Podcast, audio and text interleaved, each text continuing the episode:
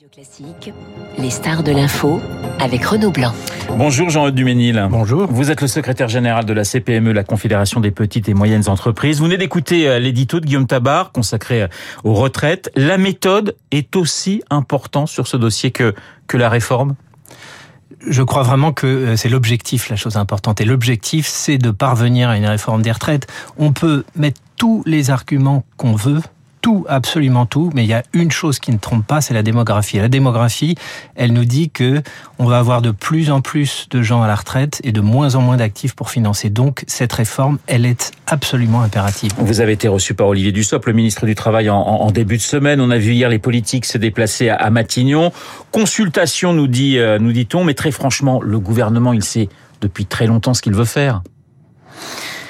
Sans doute. En tout cas, nous, on ne le sait pas, puisque euh, aujourd'hui, on parle d'une réforme des retraites. Mais vous n'avez pas le sentiment d'être un petit peu baladé, justement, quand on vous demande votre avis, alors que tout semble plus, plutôt clair dans la tête d'Emmanuel Macron et d'Elisabeth Borne Peut-être dans la tête d'Emmanuel Macron, mais encore une fois, aujourd'hui, on ne sait pas. On sait probablement qu'il y aura une mesure d'âge, mais on ne sait pas si c'est 64 ou 65 ans. Il n'y a pas de certitude sur ce point-là. Euh, et puis on ne connaît pas les mesures d'accompagnement non plus. Est-ce que on va allonger la durée de cotisation à ce jour? On ne le sait pas. Donc vous voyez, on est un peu dans le flou artistique là-dessus. Et ce qu'on regrette, nous côté CPME, c'est que les partenaires sociaux n'aient pas été en capacité de se mettre autour d'une table et de discuter et d'arriver avec un projet d'accord. Là, c'est le gouvernement qui va nous imposer un texte. Mais très franchement, les partenaires sociaux, on, on connaît les positions des uns et des autres. Ça serait presque impossible de vous mettre euh, d'accord. Quand on voit déjà ce que pense la CFDT de la réforme, la CGT, n'en parlons pas. Je ne vois pas comment vous auriez pu vous mettre d'accord sur, sur un texte. Vous avez raison. Il y a des postures, effectivement, qui sont assez dures. Mais ce qu'on sait également, c'est qu'il y a le régime général de retraite. Et là, on parle bien du régime général.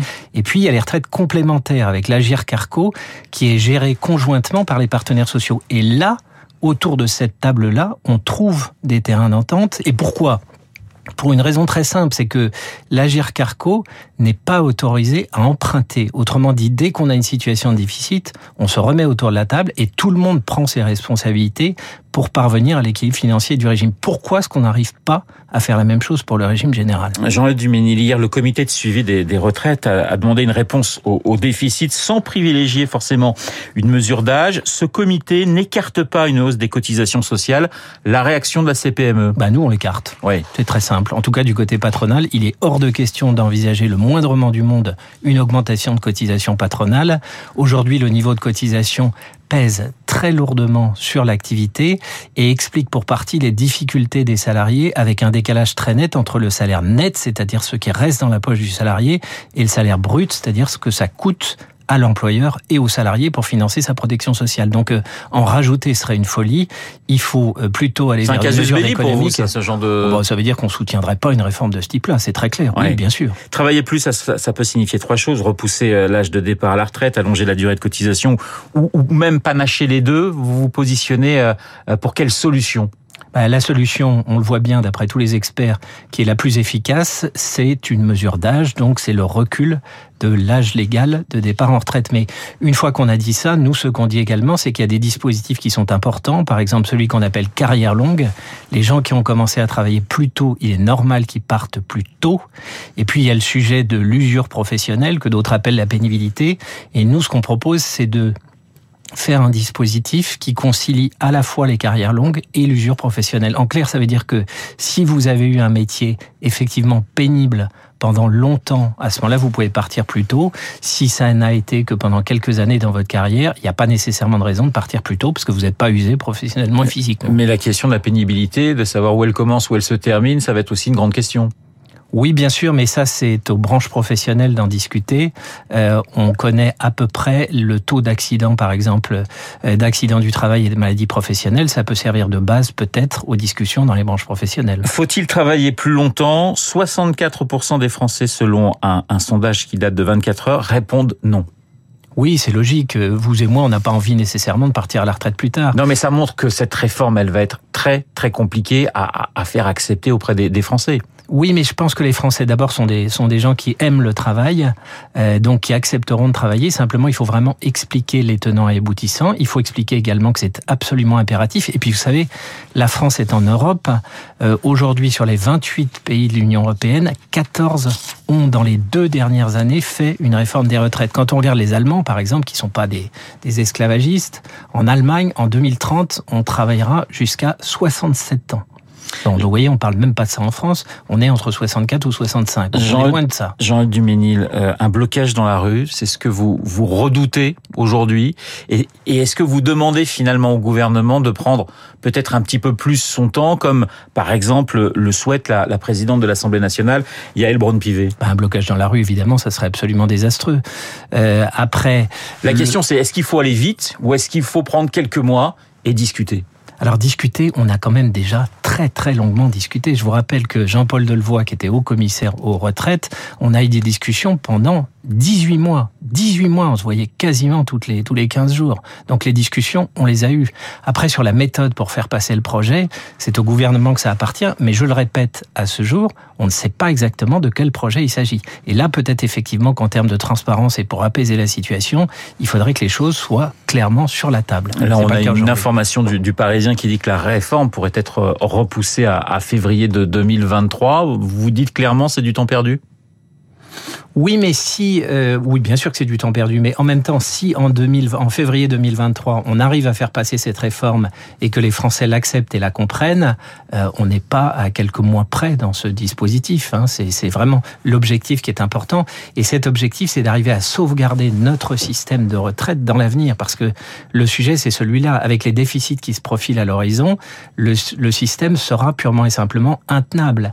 Et ça veut dire que les gens qui partiront en retraite dans les années qui viennent, il y a fort à parier que dans quelques années, la génération suivante, quand vous aurez euh, 1,5 actifs pour un retraité, c'est-à-dire euh, vous allez payer une, une personne et demie au travail, vont payer pour un retraité, ça sera purement et simplement insupportable. Et donc là, ils se retourneront vers les retraités en disant, écoutez, on n'a pas d'autre choix que diminuer les pensions. C'est ça qu'il faut qu'on évite. Il faut qu'on arrive à sauvegarder le, le système et ça passe par des réformes. Oui, c'est logique. Jean-Luc Duménil, je rappelle que vous êtes secrétaire général de la CPME. Il y a la question des retraites et puis il y a- il y a celle de la crise énergétique. Petite phrase assez étonnante d'Emmanuel Macron qui demande aux chefs d'entreprise de ne rien signer concernant euh, euh, les renégociations de contrats, notamment sur l'électricité. C'est sympa, mais, mais, mais vous faites comment concrètement? Parce Bah que- voilà, vous l'avez dit, c'est sympa, mais on fait comment? Ouais. Et ben justement, on n'en sait rien du tout. La réponse de la beaucoup- CPME, c'est Ah bah, la réponse de la CPME, ça a été de dire c'est plus facile à dire qu'à faire.